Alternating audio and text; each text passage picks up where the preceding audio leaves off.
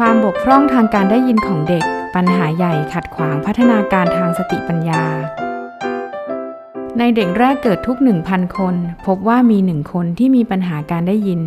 ทำให้ไม่สามารถพูดได้จนถึงกลายเป็นเด็กพิการสวัสดีค่ะ รายการรักลูก The Expert Talk นะคะ วันนี้ดอยอยู่กับนายแพทย์ดาวินเยาวพลกุลนะคะนายแพทย์ผู้เชี่ยวชาญศูนย์การแพทย์เฉพาะทาง ด้านโสตสอนาสิกโรงพยาบาลราชวิถีค่ะ สวัสดีคุณหมอค่ะ สวัสดีครับ สวัสดีนะคะ วันนี้ค่ะคุณพ่อคุณแม่คะเราจะมาพูดคุยกันเรื่องปัญหาการได้ยินของเด็กค่ะ เพราะเป็นปัญหาที่ส่งผลกระทบนะคะ โดยเฉพาะในเรื่องของการพูดค่ะ เพราะถ้าเด็กไม่ได้ยินก็จะทำให้เขาพูดไม่ได้ด้วย วันนี้เราจะมาพูดพูดถึงปัญหาเรื่องนี้กันนะคะ ซึ่งเรื่องนี้เป็นเรื่องที่สำคัญ สปสชค่ะสำนักงานหลักประกันสุขภาพแห่งชาตินะคะ ก็ได้มองเห็นความสำคัญ จึงมีสิทธิประโยชน์คุ้มครองเด็กไทยที่มีปัญหาการได้ยิน เรียกว่าหากคุณพ่อคุณแม่สังเกตว่าเออลูกเริ่มจะมีปัญหาการได้ยิน สนใจติดต่อขอรับสิทธิ์ได้ที่สปสชเลยนะคะ และอย่างที่ดอยบอกว่าการได้ยินมันส่งผลกระทบระยะยาวจริง ๆ ยิ่งรู้เร็วอ่าก็สามารถรักษาได้เร็ว และลูกก็จะมีพัฒนาการที่ดีขึ้นได้รวดเร็วด้วยค่ะ ปัจจัยสาเหตุทำให้มีปัญหาการได้ยินครับสำหรับสาเหตุที่เราพบได้บ่อยๆนะครับค่ะอ่าถ้าเป็น ตั้งแต่กำเนิดเราเรียกค่ะว่าเป็นตั้งแต่กำเนิดคือคลอดมา แล้วก็มีปัญหาเรื่องการได้ยินนะครับอืมอาจจะมีตั้งแต่พบตั้งมีตั้งแต่แรกเลยหรือว่าเพิ่งมามีมากขึ้นมากขึ้นในภายหลัง เราก็เรียกว่ามีเป็นตั้งแต่กำเนิดนะครับค่ะอาจจะเป็นปัญหาที่เกิดจากพันธุกรรมอืมนะครับสาเหตุทางพันธุกรรม ซึ่งถ่ายทอดมาจากอ่าพ่อแม่พี่น้องค่ะนะครับอาจจะมีประวัติครอบครัวนะครับอ่าพ่อแม่พี่น้องปู่ค่ะย่านะครับที่อืมมีใครที่มีปัญหาการได้ยิน อันนี้ค่ะเราก็สันนิษฐานว่าอาจจะมาจากพันธุกรรมนะครับอืมแล้วก็มี ปัญหาอื่นๆอีก เช่นตอนตั้งครรภ์นะครับอ่านนะอาจจะได้รับการติดเชื้อบางอย่าง เชื้อไวรัสบางอย่างค่ะอย่างที่เราทางการแพทย์เราทราบว่าเป็นโรคอ่าไวรัสหัดเยอรมันอย่างนี้เป็นต้นนะครับอืมอ่ารวมถึงการตั้งครรภ์ที่มีปัญหานะครับค่ะการคลอดก่อนกำหนดอืมนะครับ ขาดออกซิเจนขณะคลอดเป็นต้นนะครับอืมก็มีหลายสาเหตุด้วยกันนะปัญหาและโรคที่ทำให้มีปัญหาไม่ได้ยินหลังคลอด ปัญหาเรื่องการได้ยินอาจจะมาสอ่า ให้เราเห็นตั้งแต่แรกเกิด หรือค่ะว่าค่อยๆทำให้เราเห็นเมื่ออายุมากขึ้นได้นะครับอืมอาจจะสองขวบสามขวบค่ะจากที่เคยได้ยินดีๆ อยู่ก็แย่ลงไปได้เหมือนกันค่ะนะครับเนื่องจากปัญหาเรื่องการได้ยินเนี่ยมันเป็นอะไรที่สังเกตได้ยากอืมนะครับมันไม่ใช่เป็นความพิการที่เราเห็นได้ด้วยตานะครับค่ะเพราะฉะนั้นมันต้องต้องสังเกตแล้วก็ต้องดูแลเป็นพิเศษอืมนะครับค่ะทีนี้มีโรคหรืออาการอะไรที่ เกิดขึ้นจนทำให้เด็กมีปัญหาการได้ยินไหมคะมีมีโรคอะไรบ้าง ส่วนใหญ่อย่างที่เรียนให้ทราบว่ามักจะเป็นตั้งแต่กำเนิดนะครับค่ะแต่ถ้าค่ะเกิดกำเนิดไม่ได้มีปัจจัยอะไรตั้งแต่กำเนิดมาแหละแล้วก็มาเป็นในภายหลังเนี่ยก็มีโอกาสได้นะครับ ก็อาจจะได้รับยาบางอย่างนะครับอืมอ่าหรือการติดเชื้อที่รุนแรงบางอย่างนะครับค่ะสมองอาเช่นสมองอักเสบหรืออะไรแบบนี้นะครับที่ค่ะเราเจอนะครับค่ะ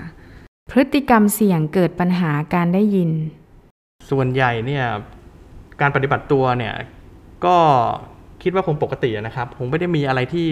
คนทั่วไปจะเสี่ยงขนาดนั้นนะครับอืมค่ะอ่าสิ่งที่ทำให้มีปัญหาเรื่องประสาทหูที่เราเสื่อมได้ก็คือการอยู่ในที่ที่เสียงดัง ๆ มากๆนะครับอืมเราคงไม่ได้เลี้ยงลูกในที่ที่เสียงดังมากๆจริงๆค่ะนะค่ะนะครับอันนี้ทำให้ประสาทหูเสื่อมได้ หรือโรคติดเชื้อบางอย่างอย่างที่หมอเรียนให้ทราบว่าอ่าไข้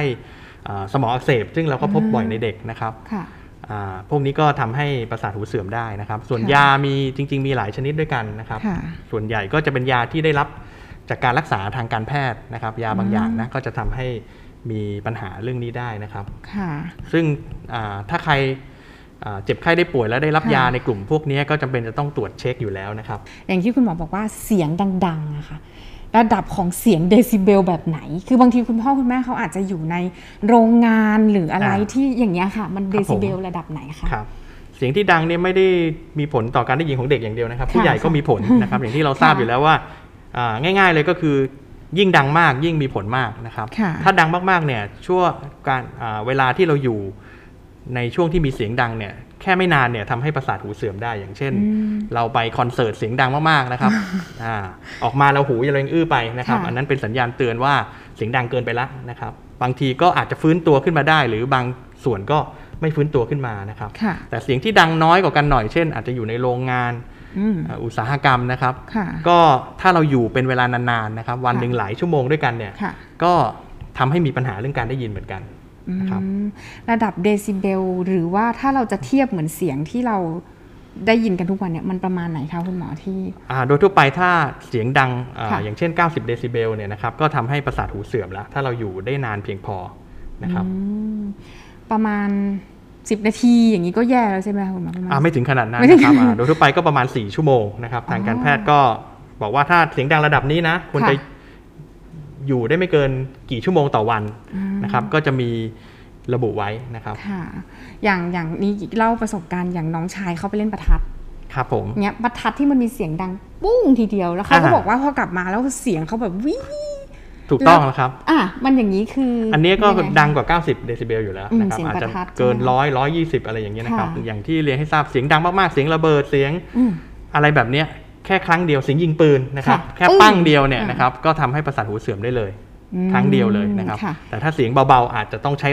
ระยะเวลาที่เราอยู่ในสภาพแวดล้อมนั้นนานหน่อยอืมที่จะทำให้เกิดปัญหาครับค่ะอาการของประสาทหูเสื่อมนี่คือเขาจะหูดับทันทีเลยไหมคะคุณหมอหรือว่า โดยทั่วไปเราก็จะค่อยๆ แย่ลง แย่ลงจากที่เคยได้ยินดีก็มารู้ตัวอีกทีก็เอ๊ะทำไมชักคุยไม่ไม่ได้ยินไม่ค่อยได้ยินนะครับ แล้วมันก็แย่ลงแย่ลงเรื่อยๆนะครับ ดูแลการได้ยินตั้งแต่ตั้งครรภ์ ก็ก็คงจะดูแลการตั้งครรภ์ให้ปกตินะครับ ค่ะ ตรวจพบอ่าสูตินรีแพทย์เป็นระยะนะครับ เพื่อให้การตั้งครรภ์หรือการคลอดเป็นไปด้วยความปกติที่สุดเนาะนะครับอ่าสำหรับการตรวจเช็คการได้ยินเนี่ยเราสามารถทำได้ตั้งแต่แรกเกิดแรกคลอดขึ้นมาเลยนะครับ ค่ะ พอคลอดมาเราก็จะมีอุปกรณ์อ่าเครื่องมือที่ใส่คล้ายๆหูฟัง แล้วก็กดปุ่มดูว่าเด็กเนี่ย มีปัญหาหรือเปล่านะครับ จะพอบอกได้เลยว่าอ่าอันนี้ตรวจแล้วผ่านนะกับตรวจแล้วไม่ผ่านนะครับ ในรายที่ตรวจแล้วไม่ผ่านเนี่ยก็จะมีมาตรการที่จะตรวจซ้ำนะครับ เพื่อให้ได้รับการวินิจฉัยหรือยืนยันนะครับผมค่ะซึ่งอาจจะต้องใช้เครื่องมือเพิ่มเติมในรายละเอียดอีกอืมนะครับค่ะมันมีวิธีการตรวจตั้งแต่ตอนตอนตอนคุณแม่ท้องเลยไหมคะว่าอ๋อตอนเนี้ยเด็กมีประสาทหูที่ไม่ได้ยินมันตรวจได้ตั้งแต่ตอนท้องเลยไหมคะคุณหมออ่าโดยทั่วไปไม่มีไม่มีนะครับใช่ไหมต้องเรียนคะว่าเราเราไม่สามารถตรวจได้อืม ว่าเด็กได้ยินดีไม่ดีตั้งแต่ในท้องอะนะครับค่ะนะก็ก็คือต้องดูแลสุขภาพใช่คันของตัวเอนะครับงแต่ในให้รายที่เราพบเราเรียกว่ามีความเสี่ยงต่ออาปัญหาเรื่องการได้ยิน อาจจะเพราะว่ามีกลุ่มโรคอาการอะไรก็แล้วแต่ หรือมีประวัติมีประวัติพันธุกรรมอะไรต่างๆ เด็กกลุ่มเนี้ยเนี่ยก็จะต้องได้รับการคัดกรองการได้ยินตั้งแต่เกิดนะครับอืนะมก็คือมีความเสี่ยงก็จะดูจากแล้วตั้ก็งแต่ติดตามพ่อแม่ครับ แล้วก็ติดตามเรื่องของการได้ยินของเด็กเป็นระยะใช่ไหมคะคุณหมอคะครับทีนี้ในเรื่องของการคลอดก่อนกำหนด ก็อยู่ในเกณฑ์ที่คุณหมอจะต้องคอยดูแล เพราะว่าน้องคลอดก่อนกำหนดก็จะมีปัญหาหลายอย่างก็เราก็จะเรียกว่าที่เป็นเด็กกลุ่มเสี่ยงที่ต้องอืมมีการตรวจคัดกรองการได้ยินนะครับค่ะเป็นระยะค่ะ คุณหมอพอจะมีตัวเลขหรือสถิติของเด็กที่มีปัญหาเรื่องของการได้ยินตั้งแต่เดิมไหมคะสสำหรับสถิติเด็กคลอดมาเนี่ยเหมือนกันทั่วโลกนะครับอืมค่ะคือทุกๆ 1,000 คนจะมีประมาณ 1 คนนะครับอืมที่มีปัญหาเรื่องการได้ยินค่ะนะครับในในที่นี้ก็อาจจะเป็นมากเป็นน้อยต่างกันนะครับ แล้วก็ค่ะมีเป็นรุนแรงถึงที่เราเรียกว่าหูหนวกนะครับเด็กที่มีปัญหาเรื่องหูหนวกก็คือไม่ได้ยินเสียงอะไรเลยนะครับหรือเสียงได้ยินเข้าไปน้อยมากก็จะมีปัญหาเรื่องพัฒนาการของสมองแล้วก็การพูดตามมานะครับค่ะอย่างที่บอกค่ะว่าในเรื่องของปัจจัยสาเหตุเรารู้กันไปแล้วว่า การที่